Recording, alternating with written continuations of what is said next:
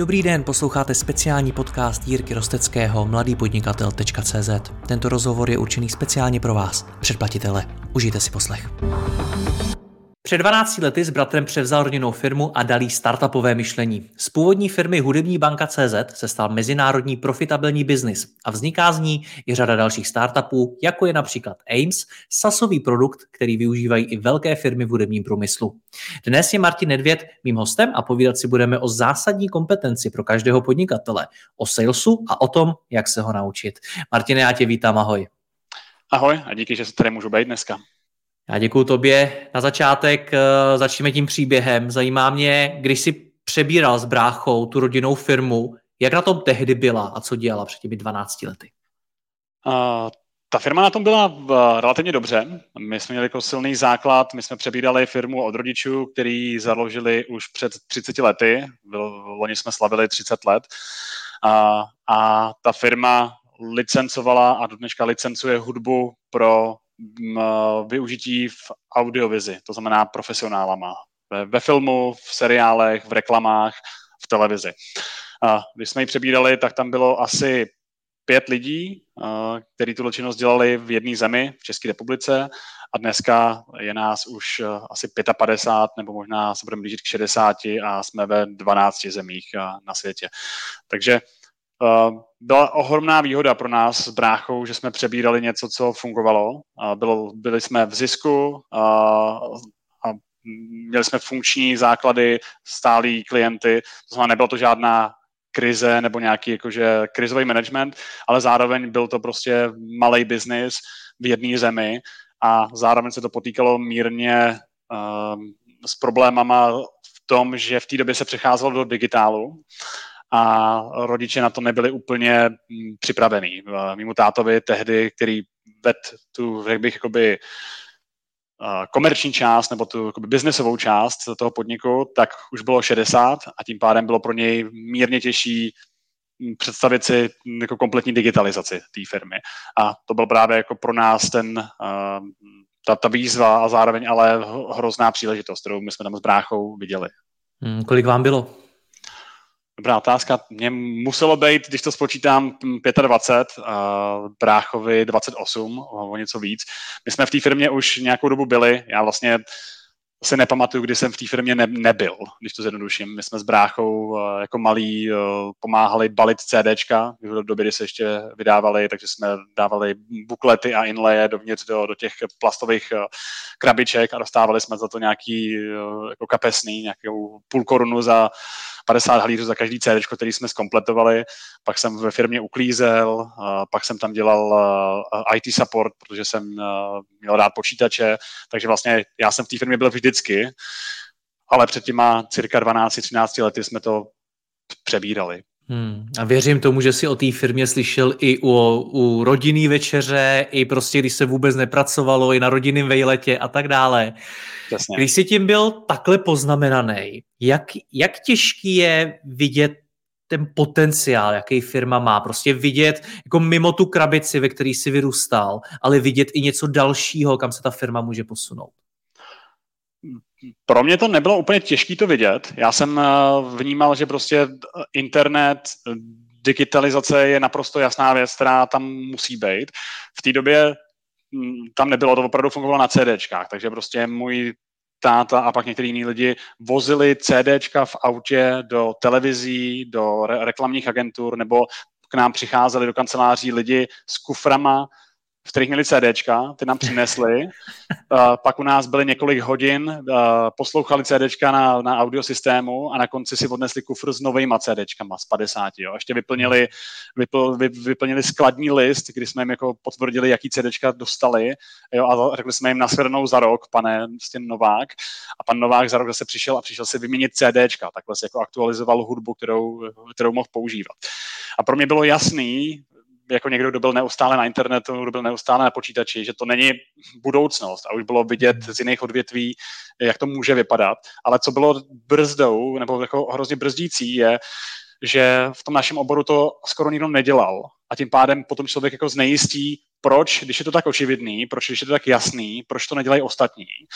Jo, a byl tam takový ta, ta bariéra, že znejistění, zvlášť když člověk poprvé jako něco takového dělá, zvlášť když poprvé podniká a má strach, aby něco nezničil, protože ta rodinná firma fungovala, nějakým způsobem jako uh, rostla, uh, byla zisková a najednou jako říkáme, budeme to dělat úplně jinak, uh, nebudeme dělat CDčka, nebudeme to vozit, všechno dáme na internet, všechno prostě třeba jenom jakoby mindset v tom, že zpřístupníme najednou našim klientům celý ten katalog uh, a oni budou moct stahovat cokoliv jo, kdykoliv, protože tam se neplatí třeba řeknu za stažení, tam se, tam, se, tam se platí za licence, když ten klient použije tu hudbu. A v tom, uh, v tom offlineu, v tom analogu jsme vlastně měli kontrolu skrz to, že oni měli ty CDčka, takže ty, ty si jako věděl, že ti nemůžou uh, celý tvůj katalog vzít a dát ho někam uh, jako na internet. A tady najednou jsme mohli klienty pustit ke všemu a oni si mohli cokoliv stáhnout. Takže za začátku jsme dokonce jako limitovali, že jsme jim dávali, smíte stáhnout maximálně 10 tracků denně, jo, nebo, nebo můžete maximálně se stáhnout 10 eh, alb měsíčně a podobné věci, kdy naopak dneska vlastně se snažíme jako maximalizovat, aby co nejvíc to používali. Takže je to vlastně směšný, ale tehdy jsme přejímali ty eh, postupy z toho offlineu a z toho analogu, než jsme, než jsme to jako plně přejali. Hmm. Přemýšlím nad tím, do jaký míry je vlastně ten příběh nudný. Protože já si vlastně můžu říct, hele, jasně, tady Martin prostě měl štěstí v tom, že přebíral, přebíral rodinnou firmu, která byla zisková a přebíral ji v době, kdy se strašně moc věcí změnilo. To znamená, že mohl naskočit na obrovskou vlnu, která tu firmu a s, tím, s ní i toho Martina donesla hodně daleko. Hmm. Je to tak? Určitě z části jo já, já naprosto věřím v to, že, že jako náhoda a štěstí hraje velkou roli. Zároveň naprosto věřím v to, že jako, já nevěřím úplně v ten mýtus jako úplných self-made menů, že, že to, nebo je to spíš jako absolutní výjimka. Já, já jsem si jistý, že to, že jsme měli takovýhle základ od rodičů a že jsme měli firmu, která měla relativně malý, ale měla zisk a tím pádem si mohla dovolit jako dělat investice, tak je jako obrovský zrychlení pro mě. A že jsem dneska jak s tou firmou, tak osobně o deset let dál, než kdybych tohle to neměl. Ale zároveň je na to se nutný podívat tak, že jsme měli plno konkurentů v Česku i jinde, který to neudělali. To znamená, zase to není jenom o náhodě a o štěstí, protože plno těch firm v zahraničí i v Česku, který byli naši partneři anebo konkurenti, tak byli v úplně té samé pozici a oni to ne, nevyužili a nenastoupili na to. A bylo to typicky protože na to nebyli připravení. Nebyli na Takže to, to je taky tím věkem, byl, byl, hrál tam roli? Že to taky vedli lidi, kteří třeba nevěřili v tu digitalizaci, neviděli ji? Je to tak, ale je to třeba i vztahy, v, protože my jsme v té rodinné firmě měli dobře nastavené vztahy a přestože ty rodiče to nutně neviděli stejně jako já, tak nám v tom důvěřovali a dali nám tu šanci to vyzkoušet. Takže já to řeknu jako blbě, ale před těma 13 lety oni mi dali uh, do ruky nebo nevím jaká úplně přesnou částku, ale dovolili mi utratit milion za to, že uděláme první digitální platformu. Z dnešního hlediska jako relativně malá částka eh, pro nás, jo, nebo i samozřejmě dneska bychom s tím nic neudělali, ale tehdy to byla jako obrovská částka a to, eh, velká část našeho zisku. A důvěřovali mi natolik, přestože to neviděli sami, aby mi to dali a řekli, dobře, tak když tomu tak věříš, tak to vyzkoušej.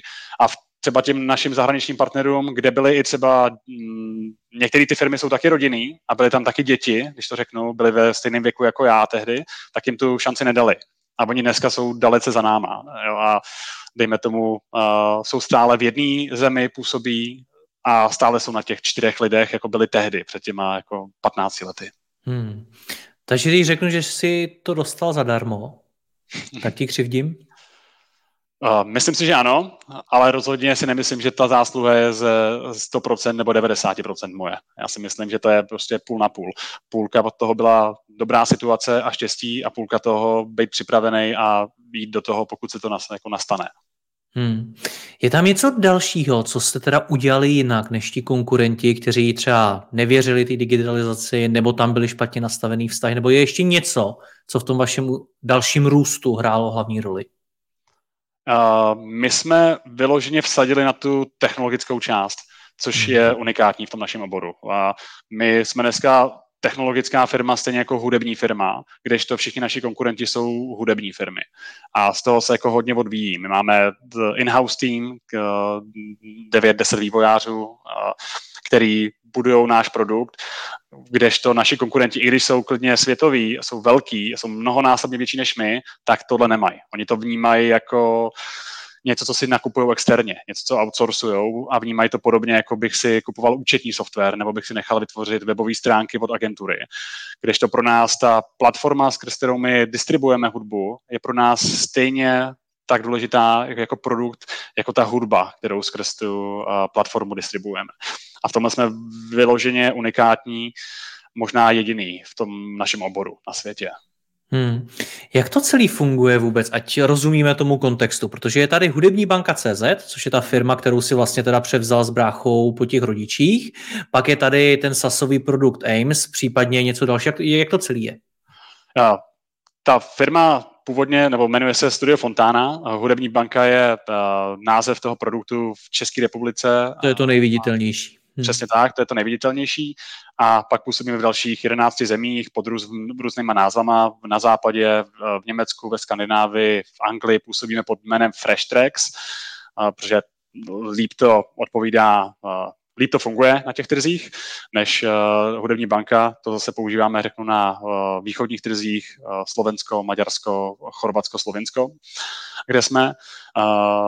Ta firma, jak jsem říkal, nebo už jsem naznačil, funguje tak, že poskytujeme hudbu do audiovize, do, uh, do videí pro profesionály. To znamená, jako existují fotobanky, tak my jsme hudební banka, ale zaměřujeme se na ten úplně, řekl bych, nejprofesionálnější segment. Uh, to znamená opravdu ty velké televize, filmaře, reklamní agentury. Ames, což je naše, řekl bych, jako sesterská firma, ale uh, zcela samostatná. Vlastně dneska je spojená pouze uh, tím, že spoluvlastním Ames, to znamená, není to dceřiná firma, uh, tak uh, ta vznikla, nebo ta dělá něco jiného, ta, ta dělá, to je AI hudební startup. Dneska to AIčko je samozřejmě hrozně buzzword. Mm. My to děláme už pět let, to znamená, začali jsme v době, kdy to ještě takový jako hype a buzzword nebyl. Uh, a ten Ames dělá nástroje pro vyhledávání a doporučování hudby na základě uh, především hudební podobnosti. To znamená, Ames umí zanalizovat audio, hudbu a umí doporučit jinou hudbu uh, nebo hledat jinou hudbu pomocí hudební podobnosti bez použití jakýchkoliv metadat, bez použití názvu nebo uh, jméno autora. To znamená, srovnává ty audiostopy a umí z toho dělat různý hledání a doporučení, což je hrozně silný, protože hudby hro, hrozně přibývá. Je obrovská exploze hudebního obsahu, zároveň je obrovská exploze video obsahu, a to znamená uplatnění hudby v tom videu a ten Ames vlastně je na průsečíku těchto těch dvou obrovských trendů. A, a ten Ames vzniknul původně jako interní projekt nebo polointerní projekt v té hudební bance, protože to byl nástroj, který jsme my sami potřebovali a k tomu jsme našli uh, fantastického uh, bych to říct, výzkumníka, uh, uh, machine learning researchera, což je můj dneska společník Viktor Parma, který, s kterým uh, spoluvlastním a vedu Ames. Mm-hmm.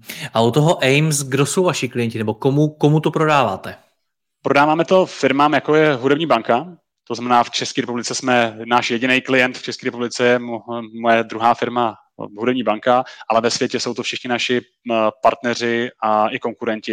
Je taková jako vlastně mírně zvláštní situace někdy, že ten Ames prodává nebo licencuje tu technologii i firmám, který soupeřejí s tou mojí druhou firmou, ale je to jako naprosto v pořádku. A, a, a jsou to typicky firmy, které mají velký hudební obsah, a, a potřebují ho líp zužitkovat a vyhledávat v něm. To znamená, často jsou to hudební firmy, které sedí na katalozích desítek, stovek, tisíc uh, nahrávek a oni sami často nevědí, co tam všechno mají. Uh, protože ty, ty velké firmy opravdu jdou třeba do milionů nahrávek a tam tím pádem nemůže v té firmě ani být někdo, kdo by věděl a znal ten katalog.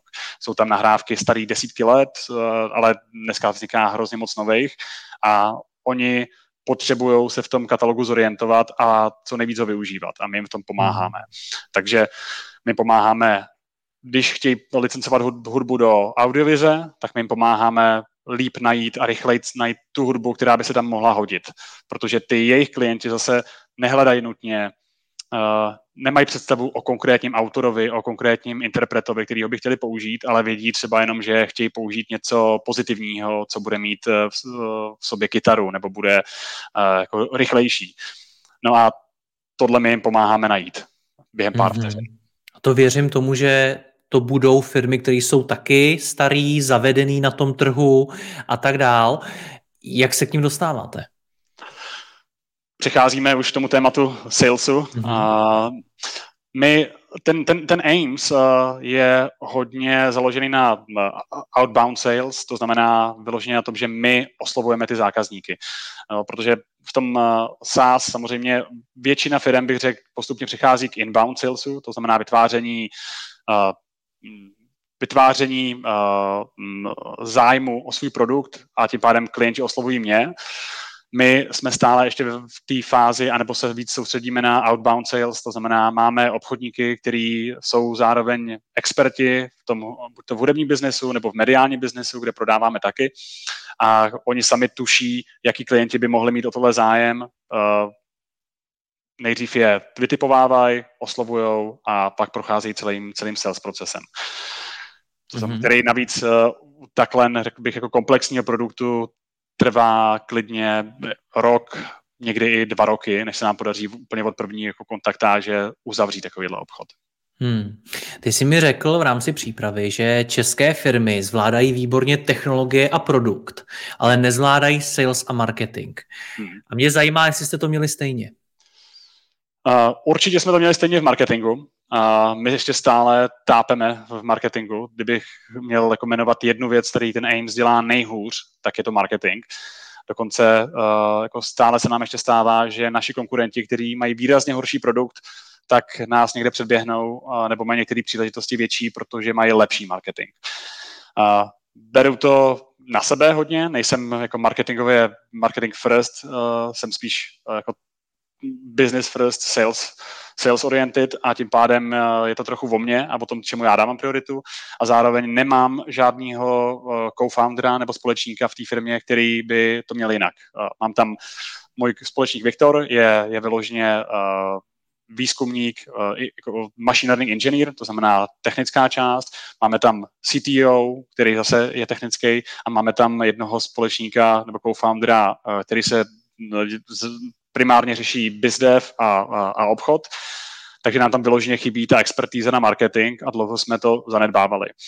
Uh, na druhou stranu ten sales, my jsme měli, uh, řekl bych, velmi dobře zvládnutý od začátku tím, že dva ze čtyř uh, jako společníků jsme salesoví. Takže v tomhle bych řekl, jsme trošku výjimka a je to právě tím, že ten sales jsem se už naučil té předchozí firmě, v hudební bance. Takže jinými slovy potvrzuje se to, co se často říká, že jací foundři taková firma. Určitě, určitě. Já to tam vidím jako extrémně a přestože už jako rok a půl to vnímám jako velký problém, že ten marketing nemáme dobrý, tak se mi to stále nedaří jako vylepšit dostatečně. Máme tam zlepšení, máme tam teďka uh, marketingový lidi, kteří nás výrazně posunuli, ale ještě stále to vnímám jako nejslabší stránku. Hmm. Ty jsi ale v tý, při té přípravě poměrně generalizoval. Ty jsi řekl, že české firmy obecně zvládají technologie a produkt, ale nezvládají sales a marketing. Hmm. Je to teda opravdu něco, co vnímáš v České republice jako častý, že v tom sales a marketingu strádáme? Já to vnímám především, když se dívám na české firmy, které se snaží jít do zahraničí. Tam to vnímám extrémně, extrémně silně. Může to být uh, tím, že jak jsme malý trh a jak je pro nás jako těžký, um, když ten produkt uh, vytváříme, tak přemýšlet nad tím, že to bude uh, že to půjde do světa, že to bude muset fungovat jinde, že to bude muset fungovat u lidí, kteří mají jinou kulturu, jsou jinak nastavený, ale vnímám to. Vnímám to dost a mám pocit, že, že je to velká limitace jako českého podnikatelského prostředí, že stále ještě hodněkrát když to řeknu špatně, v Česku se vytváří ten produkt a technologie, ale pak jsou to ty zahraniční vlastníci nebo, nebo partneři, který to, který to prodávají. Protože na tom vydělávají ty peníze. Tak, protože bohužel to je, bych řekl, ta největší přidaná hodnota dneska, je to umět to prodat a umět to, umět to marketovat. Že to, čímž neříkám, že to je těžší nebo jako záslužnější, ale ta realita je, že pokud to neumím prodat, tak samozřejmě eh, je to k ničemu a naopak ten, kdo to umí prodat, tak má velkou výhodu. A čím to je, že to neumíme v Česku? To už je asi už je složitější otázka, na kterou se necítím být úplně. Uh, hmm, zajímá mě to stejně, protože ty jsi tam řekl zajímavou věc a to, že se to naučil v té rodinné firmě. To znamená, že jsi to taky neuměl, taky jsi se s tím asi nenarodil. Vyrůstal si v České republice, předpokládám, že jsi chodil do české školy, máš český rodiče, je to česká firma a tak dále. Tak mě zajímá, co se u tebe stalo jinak. Máš v tom pravdu. Uh, já jsem se v nějaký chvíli dostal do situace, že jsem musel začít obchodovat. Já jsem si udělal s uh, několika kamarádama malinkou firmičku. Uh, byl to prostě klon uh, Grouponu nebo Slevomatu. Uh, byli jsme asi šestý nebo sedmý, začali jsme v době, kdy ještě Slevomat ani neexistoval, stejně jako plno ostatních. Viděli jsme v zahraničí, že existuje Groupon, chtěli jsme to vyzkoušet. A já jsem dostal za úkol, že budu uh, schánět ty uh, díly, ty, ty, ty nabídky, které tam bude. A v té chvíli jsem byl postaven do situace, že musím. Neměli jsme peníze na to najmout si někoho na, na, na tuhle tu část, nevěděli jsme, jak se to dělá. A přesně jak se říkal, nenarodil jsem se s tím, že bych byl obchodník. Nebylo to nic, co bych mě jako lákalo. Zároveň jsem spíš introvert, takže kdyby jako někdo věřil v tyhle ty mýty, že jako introverti nemůžou být obchodníci a podobně, tak za mě to je naprostý mýtus. Každopádně pamatuju si, že jsem, že jsem byl v situaci, kdy jsem měl zavolat na prvnímu náhodnému člověku do nějaký, do nějaký, nevím, co to bylo, fotografovi, aby u nás nabízel fotokurzy. A byl to můj první jako cold call, vyloženě volám někomu, kdo mě nezná, netuší o mě a já jsem to, jak jsem 40 minut se snažil jako přinutit, abych mu zavolal tomu člověku. A jak jsem byl naprosto spocený, zničený. A musel a... si být sám, že jo, široko daleko nikdo nesměl být určitě? Přesně tak, pochodoval jsem po chodbě prostě, a protože jsem nedokázal jako u toho sedět. A několikrát jsem to vytočil a zase jsem to típnul, protože jsem měl hrozný strach, no prostě šílený, jak jako, jak jako oslovit holku někde, jo. tak mám pocit, že to jako, to, tohle to bylo ještě o, o dva řády horší. A samozřejmě naprosto marný ten pokus, protože ten člověk ani nepochopil, co po něm chci. Já jsem byl tak strašně nervózní, že, že jako po minutě divného jako povídání ten člověk zavěsil a neměl nejmenší tušení, co jsem mu jako nabízel, co jsem po něm chtěl. Takže tohle mě přinutilo, no a ono to je prostě hrozný, uh, furt je to hrozný a pak je najednou po sto kolech to míň hrozný a pak po, po tisíci kolech už to jako není tak, tak hrozný. A nikdy tam není jako najednou moment, kdyby si člověk řekl, teďka jsem skvělej, nebo teďka mě to baví, ale jako postupně to přejde v normál, že dneska se cítím být obchodníkem a kdyby mi někdo dal jako úvod do svého produktu, tak bych asi si troufnul za pár hodin někomu zavolat a nabízet to. Jo, ne, hmm. netrápilo by mě to.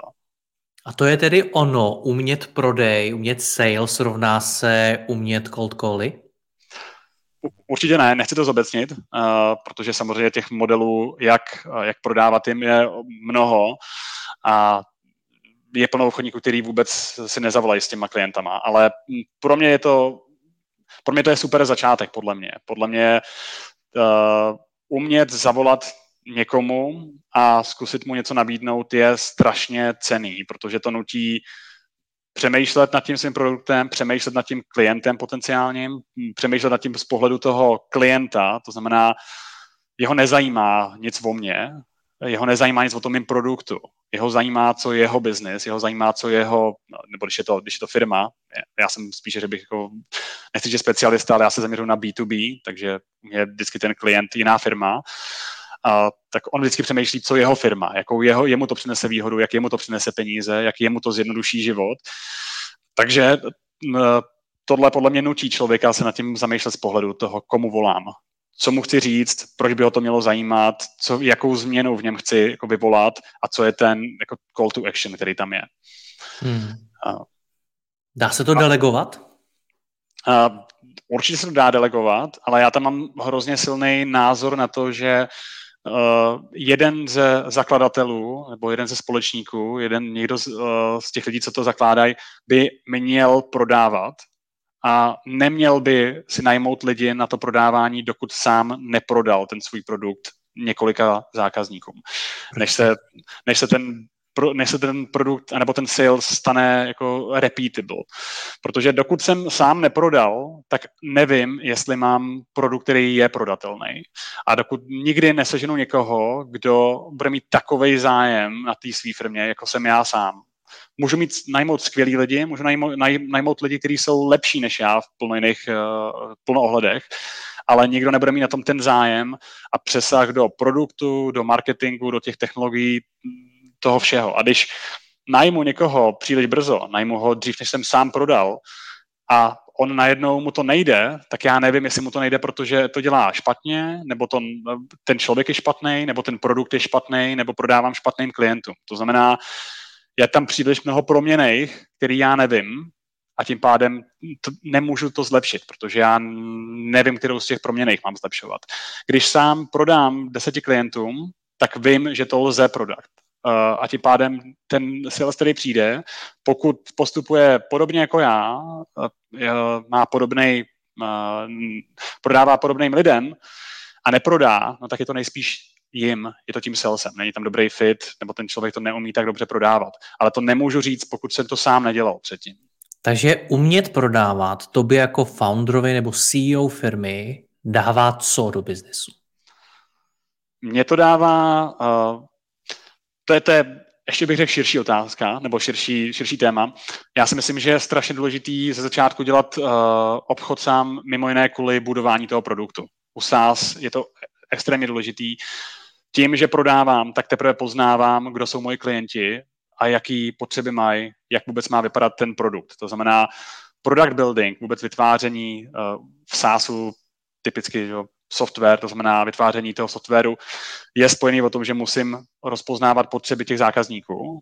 A když se toho příliš brzo vzdám, tak to budu dělat hůř.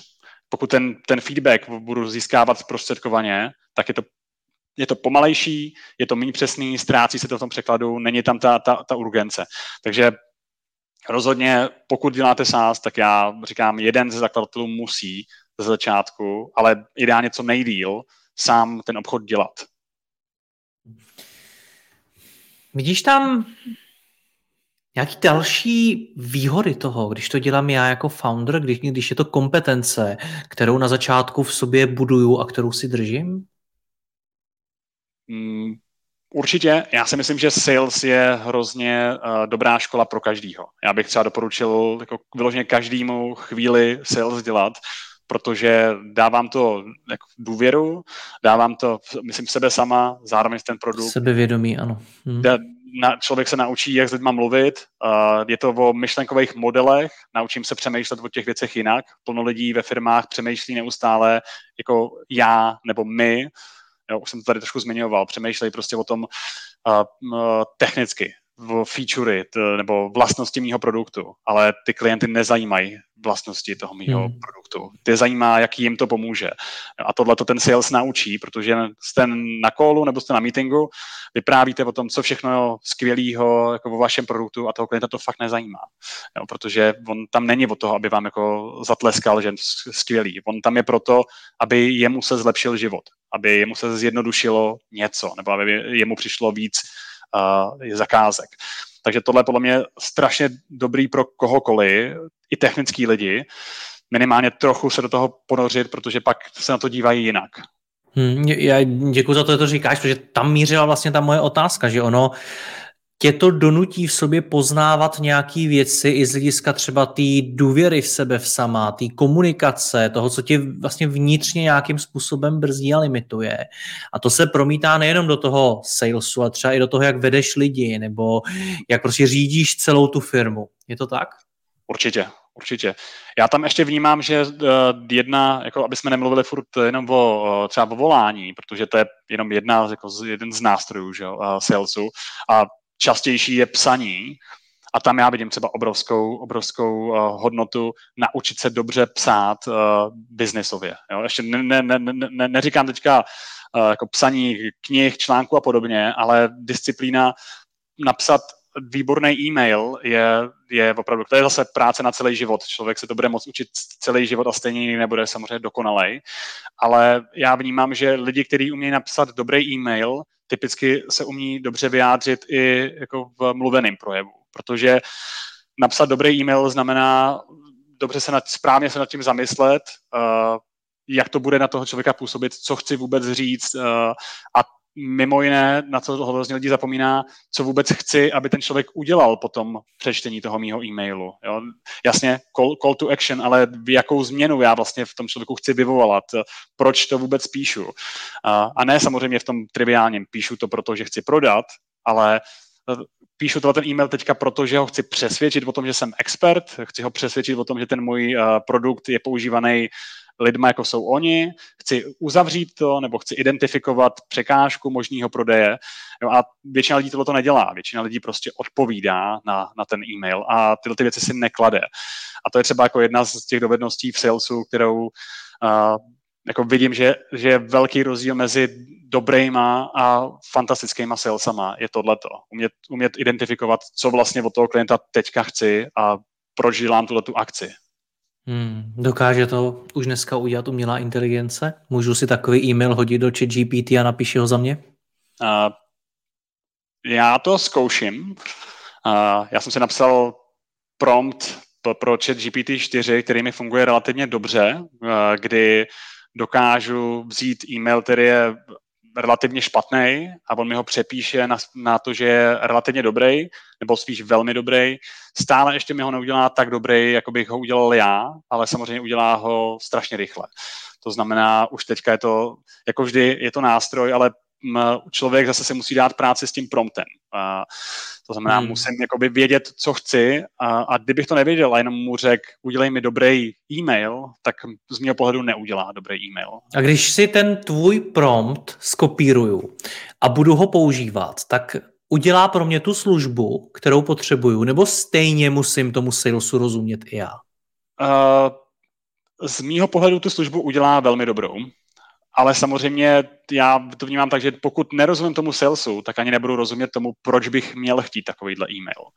Hmm. Jo, to znamená, už je to takový jako zaciklený, možná mírně filozofický. A, a mě, mě k tomu napadlo, že já pak nebudu vědět, jak zareagovat tomu klientovi, pokud mi zavolá. To je samozřejmě jiná věc, to, je, to, je, to funguje taky, ale tak možná můžu v reálném čase to, nějaký transkript audia a chat GPT už mi bude napovídat v reálném čase. Aspoň v angličtině by to asi šlo. Ale řekl jsi zajímavou věc, že ty napíšeš nějaký mail, který je dobrý a nějaký nástroj ti ho pomůže udělat ještě lepší.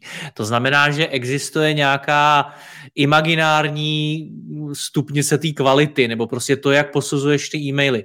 Umíš tohle to nějak popsat, jaký rozdíl je mezi tím dobrým a ještě lepším? V čem to je?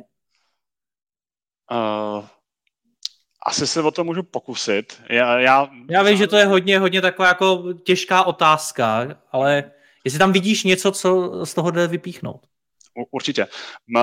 Já, já netvrdím, že to je jediný přístup, ten, který mám já. Já mám jakoby, řekl bych, hodně uh, minimalistický a já se snažím mít s těma e-mailama nadřeň, jakoby řeknu. Já se snažím u toho, u toho textu přemýšlet nad tím, věci, které jsou asi relativně jasné, aby to mělo nějaký flow, aby to logicky šlo od uh, menšího detailu k většímu, to znamená jakože od obecného ke specifickému, aby uh, ty části byly seřazeny tak, aby dávaly smysl, že ne, ne, nepřeskakuju a že jdu prostě že ten člověk logicky postupuje se mnou v tom textu, ale jsou tam třeba takové věci, já když se snažím tohleto uh, ne chci říct, že naučit, ale bavit se o tom s jinýma lidma, třeba i se zaměstnancema, tak já jim říkám, přemýšlejte na každý, nad každým tím slovem, co v tom e-mailu je, jestli tam musí být.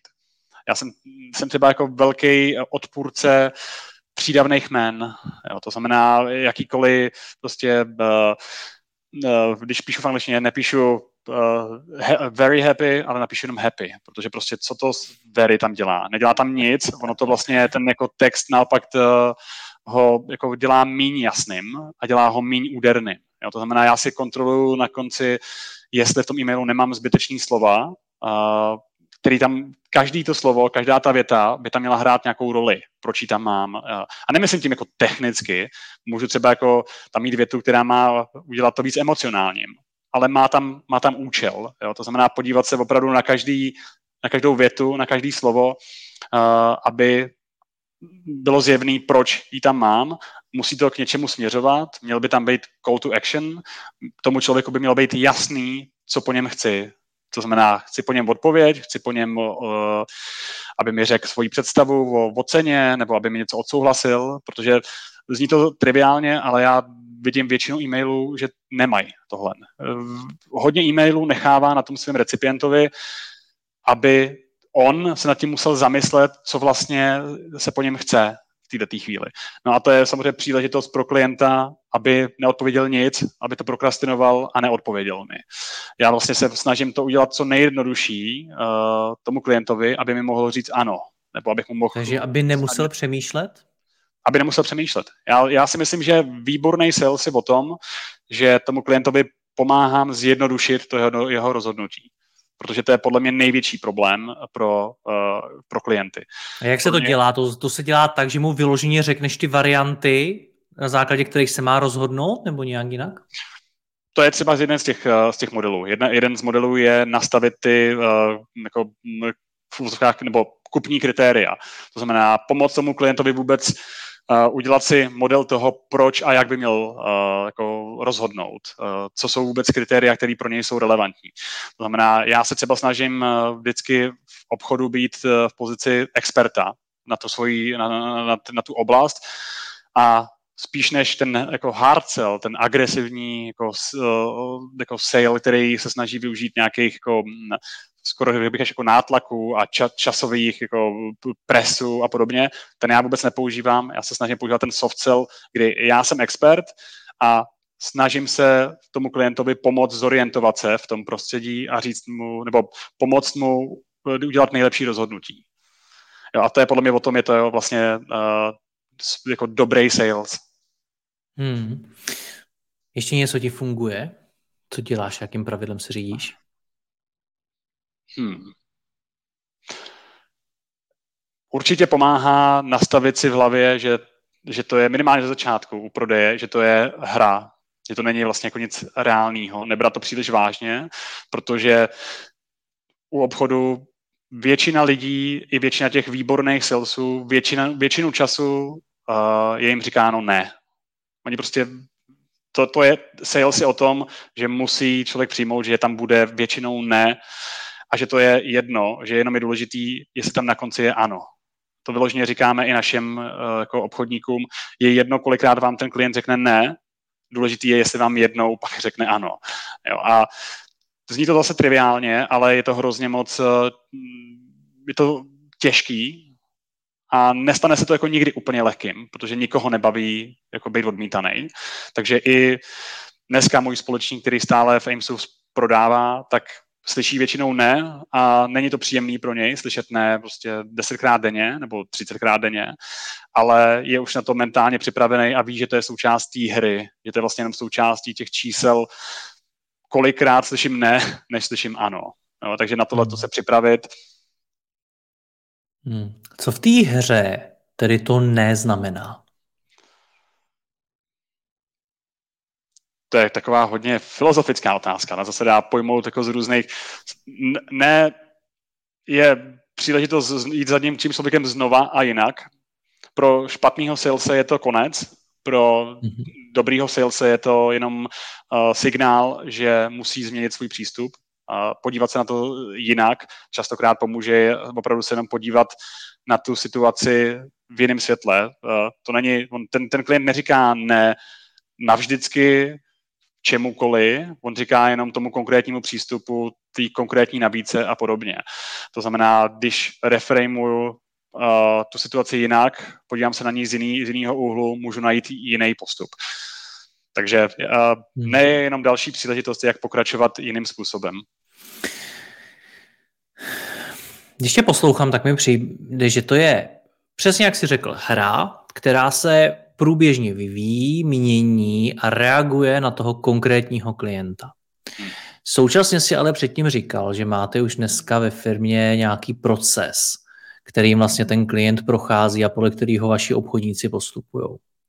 Do jaký míry to tedy lze zprocesovat ve smyslu, že tam dáš jednotlivý ty štafety, prostě začínáme tady, pokračuje se sem a takhle se to vyvíjí až, až na ten konec. Chápu, kam ta otázka směřuje. Uh, já se necítím být na tohleto tak velkým expertem, že takže nechci říkat jako absolutní závěry. Já, jak to vnímám, je, že ten sales proces je spíš o, jako, o defaultním nastavení. Prostě mě, když přijde nový uh, obchodník, tak já chci, aby se držel našeho sales procesu, pokud mě nepřesvědčí anebo neukáže, že to, co dělá on jinak, je správně a může taky fungovat. To znamená, já primárně chci, aby měli nějaký proces aby měli nějaký model toho, jak prodávají, komu prodávají a podobně. A jsem přístupný tomu, aby to změnili, eh, aby si ten, ten jako to defaultní nastavení změnili na to svoje, ale musí tomu jako přistupovat relativně vědecky. Musí prostě ukazovat, že to jejich funguje stejně dobře nebo lépe a oni to musí být přístupný uznat, když to nefunguje, že budou tedy používat to naše jako uh, standardní. A určitě existují různý styly, určitě existují různý typy lidí, kteří zase fungují na jiný typy klientů. Já když to třeba řeknu, tak my, když jsme uh, s bráchou chodili uh, prodávat v hudební bance uh, našim klientům, tak já jsem byl ten, řekl bych víc jako formální, uh, moje, můj background je, že jsem právník, uh, takže jsem chodil i v, jako moje uniforma bylo prostě sako, uh, což řeknu, jako v hudebním biznesu a v mediálním biznesu není úplně typický. Je to jako hodný a polda skoro. A v podstatě jo, v podstatě jo. A brácha byl, brácha je hudebník, uh, to znamená, není to, že se tím jako stylizuje, on je hudebník, je tím pádem jako méně formální, je víc uh, jako ležerní, takže já šel v saku a on šel v mikině a, a velmi často se nám stávalo, že ten klient prostě si víc sednul s jedním z nás. A někdy jsem to byl já, někdy to byl brácha a fungovalo jako jiný přístup. A my jsme do jistý míry dali tomu klientovi na výběr, co on jako vlastně bude chtít a tím jsme pokryli i víc situací. Takže rozhodně je hmm. jako mnoho způsobů, jak prodávat. Takže kdybych dneska přišel do tvý firmy jako nový obchodák a dostal jsem od tebe ten sales proces, tak co vlastně dostanu? Je to různý v které firmě. Já jsem teďka víc uh, jako day-to-day involved v, v AIMSu, takže můžu asi jako víc mluvit o tom. V hudební bance už dlouho jako obchod jako takový nedělám. V AIMSu by si uh, dostal nějaký velký, uh, velký školení o produktu, protože my se snažíme tam najímat uh, obchodníky, kteří jsou uh, zároveň experti na business nebo na prostředí našich klientů. To znamená, my chceme, aby znali uh, spíš než aby byli jakože uh, expertní obchodníci, tak my jsme klidně uh, jako ochotní si najmout lidi, kteří jsou uh, seniorní v hudebním biznesu nebo v mediálním biznesu a ten sales si trochu naučíme. I když nechceme to učit, jako řeknu, úplně od začátku. To znamená, nenajímáme tam jako juniorní lidi. Uh, takže dostaneš velmi jako důkladný produktový školení. Uh, my, ty naše produkty jsou dost komplexní, to znamená, je tam hodně přesah do technických věcí, ale i do třeba řeknu autorského práva a dalších věcí. To znamená, mm, projde se, projde se tím letím, dostaneš uh, nějakým způsobem popsaný uh, ideální persony těch klientů, protože to je podle mě extrémně důležitý v každé firmě si vytvořit profil ideálního zákazníka. Kdo je náš klient ideální a zároveň tím pádem z toho odpovídající, kdo není náš klient. Protože to je podle mě jako častá chyba, že není jasný pro ty firmy, kdo není jejich klient, komu by neměli prodávat. Protože typický přístup je, že chci, chci prodat komukoli, ale mm, u SaaS biznesu extra je to škodlivý. Prodá, prodá, prodávání komukoli znamená, že téměř jistě v budoucnu ten člověk přestane být mým klientem. Zároveň to může znamenat, že vývoj toho produktu se posune směrem, který je špatně. Já budu upravovat svůj produkt na klienty, který nejsou reálně můj dobrý, můj dobrý klient. Nebudu teda k tomu úplně odbočovat, já bych se začal mluvit víc o produktu zase, ale tím pádem určitě dostaneš popsaný, kdo jsou ideální persony těch klientů, už podle různých produktů, který máme, podle různých vertikál, kterým prodáváme. Dostaneš uh, ne, nedostaneš skript, jestli třeba něco, na co, jako, no, o čem bychom se bavili, tak my nemáme skript, nemáme přesně jako popsaný uh, jednotlivý věty nebo jednotlivý uh, jako části. Několik týdnů budeš na kolech jenom jako přísedící, když to řeknu takhle. To znamená, nebudeš sám mluvit s těma klientama víc než možná jenom něco jako doplníš, ale budeš, hmm. budeš se učit od těch seniornějších našich salesů, jaký je ten náš postup a, a jak prodáváme. Budeš psát hodně e-mailů uh, a budeš vytipovávat uh, hodně klientů. Uh, máme tam i ty role rozdělený, nemáme to tak striktně rozdělený jako některý jiný SaaS startupy. Tam jako vyloženě tohle je velká věda, kde jsou account executives a SDRs a, a inbound salesové a outbound salesové a je tam jako hrozný, hrozný dělení. My tak daleko nejsme, protože těch salesů máme třeba 4 až 5 a nedává nám to ještě takový smysl, uh, ale už máme rozdělení třeba spíš podle uh, vertikál, podle typu klientů. My se nesnažíme uh, mít salese dělený podle produktů, to znamená, že tenhle jeden produkt by prodával jeden sales, tenhle jiný produkt by prodával jiný sales.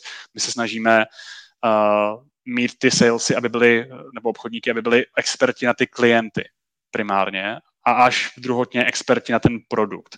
Protože když jsem expert na toho klienta, tak spíš dokážu posoudit, který z těch produktů je pro ně nejlepší, jak ho může používat, jaký přináší největší, největší hodnotu.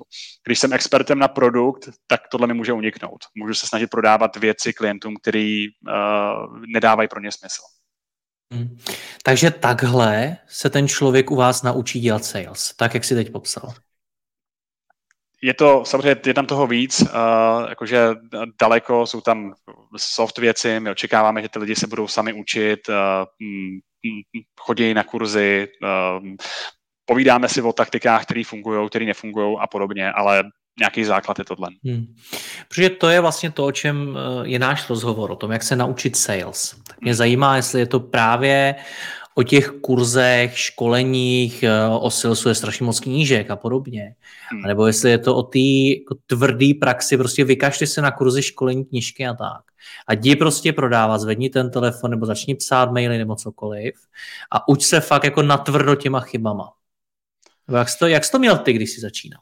Uh, bude to znít jako taková alibistická odpověď, ale samozřejmě o kombinaci. Já to vnímám. Já, já jsem čet cokoliv, co mi přišlo pod ruku o, o salesu, takže hromady nesmyslů, ale zároveň jako hodně uh, výborných věcí. Ale je důležitý ne, jako nebejt sales akademik a sales teoretik. Jo, prostě ne, znám lidi, kteří čtou neustále o salesu, ale neuplatňují to, nedělají to. Podle mě je důležitý číst a pak hned si to zkoušet. To znamená, uh, přečtu si nějakou techniku, napadá mě z hlavy uh, price anchoring, jo, jak, jak kotvit cenu, jo, prostě psychologická věc a je důležitý hned jít a zkoušet to na těch, na těch kolech nebo na těch schůzkách s klientama. Takže podle mě nikdo se nemůže stát skvělým salesem z knížek bez toho, že by to zkoušel. To je, to je podle mě nesmyslný, ale určitě si myslím, že je potřeba o tom číst a těch jako kvalitních sales materiálů je hrozně moc. Pojď vybrat klidně ty, který tebe osobně obohatili nejvíc a považuješ je fakt za nejlepší. Klidně jmenuj. Jasně.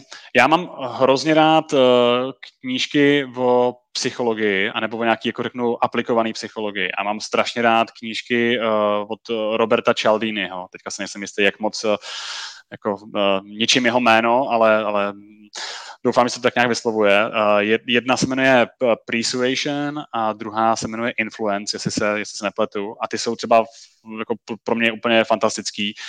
Uh, nejsou možná tak jako strašně moc actionable, nejsou to jako vložně manuály, jak prodávat, ale um, zase jsou o to víc, jako bych řekl, aplikovatelný všude, že by hrozně pomohly i, i nejenom salesům, že pomůžou komukoli, protože jsou vlastně o, o psychologii toho, jak jednat s lidma a co naše jednání, chování potom těm lidem říká a jak to, jak to ovlivňovat.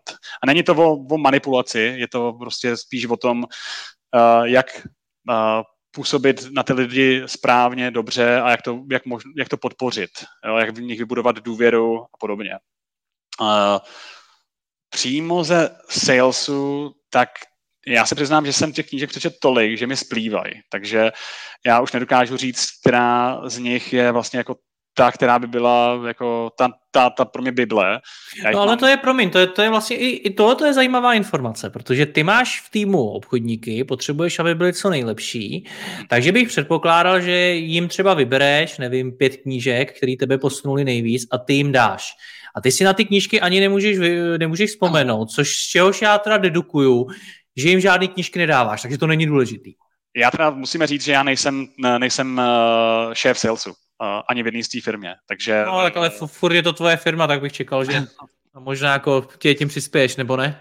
Přestihnul jsi mě. Uh, uh, uh, mám seznam knížek, který dávám manažerům ve, ve, ve, ve firmách, hmm. ale ty nejsou primárně o salesu. Ty jsou jako, že Uh, jak jsme se bavili, než jsme začali, tak třeba jedna z nich se jmenuje Non-Violent Communication, což myslím, že hodně lidí v hodně firmách by mělo, mělo, mělo přečíst. Jedna z těch, něk, z těch knížek je o třeba efektivním psaní těch e-mailů. Uh, to je, to je, to je Harvard Business Review Guide to Better Writing. To je velmi jako útlá, uh, vyloženě manuál a to zase podle mě by tuto knížku měl přečíst uh, každý, kdo chce psát, což podle mě je zase skoro, skoro každý dneska.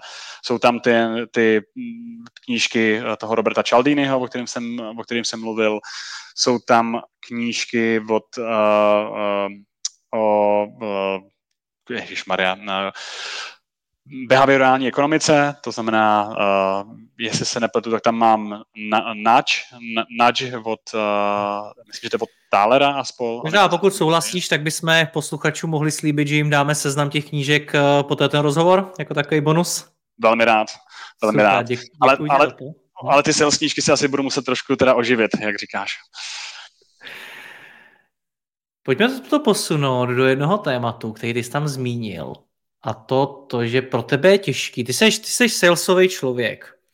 A je pro tebe těžký jako pro foundera přepnout na ten marketing, aby si dneska ve, ve své firmě dokázal dobře nastavit marketing. Mm-hmm. Doslova si řekl, nejsem marketing first. Mm-hmm. A mě zajímá ten proces toho přepnutí, jo? protože vlastně ty jsi v tom rozhovoru mluvil o tom, že spousta founderů jsou ti, řekněme, technologové, nebo ti produktáci, nebo něco takového. A teď eh, je pro ně třeba ten sales náročný. Tak mě zajímá, jak tohleto přepnutí se, nebo ne přepnutí se, ale rozšíření té své kompetence, abych prostě zvládal ve tvém případě i ten marketing a byl v něm dobrý. Jak ho udělat? Nebo jestli je to prostě předem prohraný boj a je lepší to na někoho delegovat? Já bych rád tam dal radu, ale vzhledem k tomu, že dva roky nebo roka půl už jako v tom failuju, tak si nejsem úplně jistý, že jsem ten nejlepší člověk, aby to říkal. Jo, o, u toho marketingu konkrétně. A není Já, to vlastně to ponaučení, protože pokud dva roky ve startupu v něčem failuješ, tak dva roky jsou pro startup strašně dlouhá doba. A mhm. skoro se mi nabízí otázka, proč už si to teda dávno nehodil na někoho jiného.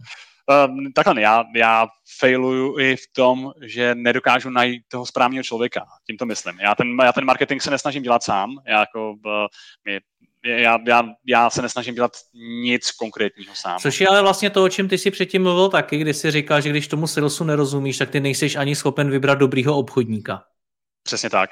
Já v tom Takže to platí v tom marketingu a v jiných oblastech. Myslím si, že jo. Myslím si, že kdybych uh, znovu zakládal Ames od začátku, tak bych si tam chtěl k sobě vzít ještě jednoho člověka, který by byl uh, marketingový. To už by vás bylo pět founderů. Ale zase čím víc, víc hlav, že jo, víc ví. Opravdu, to je takový to, že, jak se to říká, že počet má být lichý a tři jsou moc? Tomu nevěříš? Tomu nevěřím. Já, já třeba jako bych nikdy nechtěl uh, žádný startup dělat sám. Já uh, jako dva absolutně minimálně, ale já musím říct, že tady tím, že jako se potkáme ve čtyřech na, na, na pravidelných týdenních, tak je to velká výhoda. Že opravdu tam každý má nějakou expertízu, ale zároveň mu do toho jako mluví další a dávají rady. Mě by asi ani nevadilo mít tam pátýho marketingového, čímž možná můžeme takhle vyhlásit jako pátrání po, po uh, pátém uh, marketingovém co-founderu. Možná je trochu pozdě, v, jako v pátém roce toho startupu to, to hledat, ale...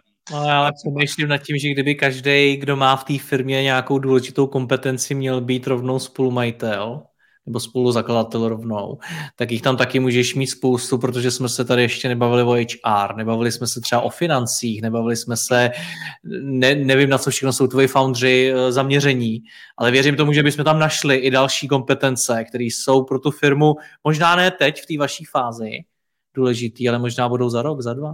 Určitě. A já, já, já to myslím mírně, samozřejmě jako eh, nemyslím to úplně vážně, já si myslím, že toho marketingového člověka bychom se měli najmout. Jo. Uh, ale já zatím jsem nenašel toho správného.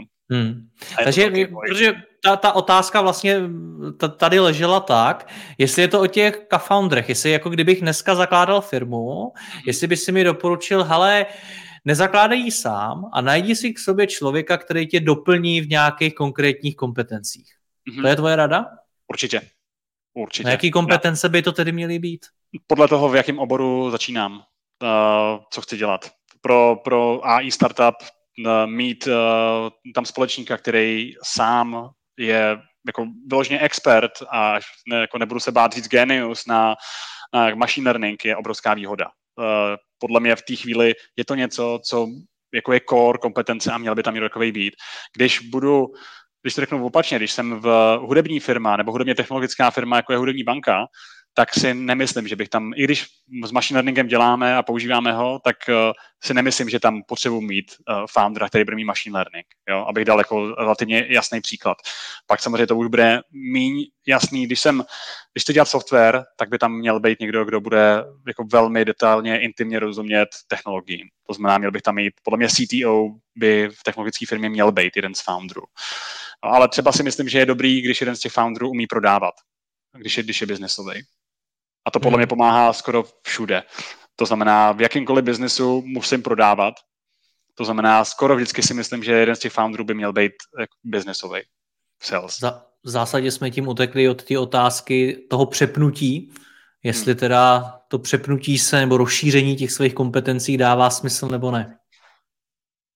Já si myslím, že to může dávat smysl, anebo taky, taky nemusí. A zase bude záležet na, na, na konkrétní situaci. Pro mě to v této chvíli nedává smysl. Já se nedokážu představit, že bych... Uh, já si myslím, že bych se velkým úsilím dostal k tomu, že bych byl průměrný marketér. A to je podle mě špatně, protože existuje plno skvělých marketérů a tím pádem já bych stejně jako maximálně byl, byl v průměru, měl bych vlastně nevýhodu. Takže já si myslím, že pro mě je důležitější teďka najít někoho fantastického do firmy, než jako se to snažit nahnat ke mně. Hmm. A pak jsem si poznamenal ještě jednu zajímavou věc, kterou si řekla, to, že dneska jste ve stavu, kdy vy oslovujete klienty hmm. a ještě, doslova si řekli, ještě nejste tam, že byste vytvářeli zájem o ten produkt a klienti přicházeli sami. Hmm. Proč ne? To určitě souvisí s tím marketingem. My jsme začali tím, co jsme znali, to znamená sales, nebo respektive konkrétně outbound sales, to znamená, já oslovuju, oslovuju klienty. My víme, že to funguje, že to může fungovat. Měli jsme s tím zkušenosti, sami jsme to dělali v minulosti, měli jsme zkušenosti s, na, s najímáním, trénováním, vedením obchodníků, tím pádem dělali jsme to, co známe. A teprve teďka se dostáváme k tomu, že uh, se snažíme budovat tu opačnou stránku. Klienti přicházejí k nám, ať už je to word of mouth, že si prostě mezi sebou povídají, že vidějí u svých konkurentů, že nás používají, tak přijdou sami, anebo PR, který je prostě extrémně těžký, zvlášť u jako technických komplexních produktů a ještě navíc, když jste globální, což my jsme od prvního dne v tom AIMSu, uh, ale i ten zase prostě ten marketing, ten nám, my jsme se mu nevěnovali a tím pádem, jak by se ty klienti mohli o nás dozvědět.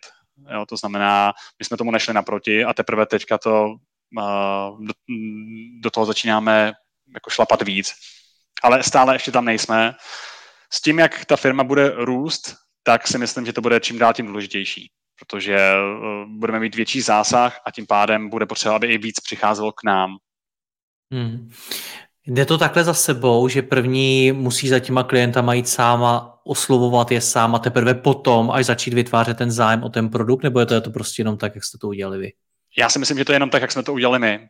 Já si myslím, že bychom našli příklady firm, který od začátku uh, se věnují marketingu a naopak uh, jako nedělají skoro vůbec ten outbound sales. Je plno produktů, kde ten outbound sales ani nedává smysl. Je to, je to o tom třeba, jakou, jaká je průměrná hodnota zákazníka si pokud budu mít příliš nízkou průměrnou hodnotu zákazníka, tak to dělat nemůžu.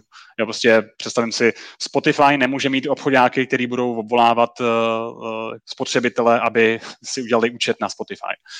Jo, to je samozřejmě absurdní a přehání to do extrému, ale jenom abych tím ilustroval tohle, že uh, je to jestli tomu říká high touch nebo, nebo low touch sales, to znamená, jak moc je tam potřeba, kolikrát je potřeba s tím klientem mluvit, a kolik je z něj potřeba, kolik je průměrná cena, to mi vůbec řekne, jestli si můžu dovolit uh, tam mít uh, jako obchodáky, anebo jestli od začátku musím budovat uh, produkt, kde mě, mě budou přicházet klienti a sami hmm. se třeba obsluhovat.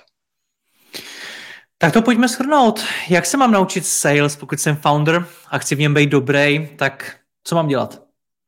Začít obchodovat, začít volat, začít si o tom číst a ponořit se do toho, jako do čehokoliv jiného. Kdyby někdo se ptal, jak začít programovat, tak myslím, že by začal tím, že půjde na, na YouTube, najde si tam nějaký tutoriály a začne to zkoušet sám a metoda pokus omyl.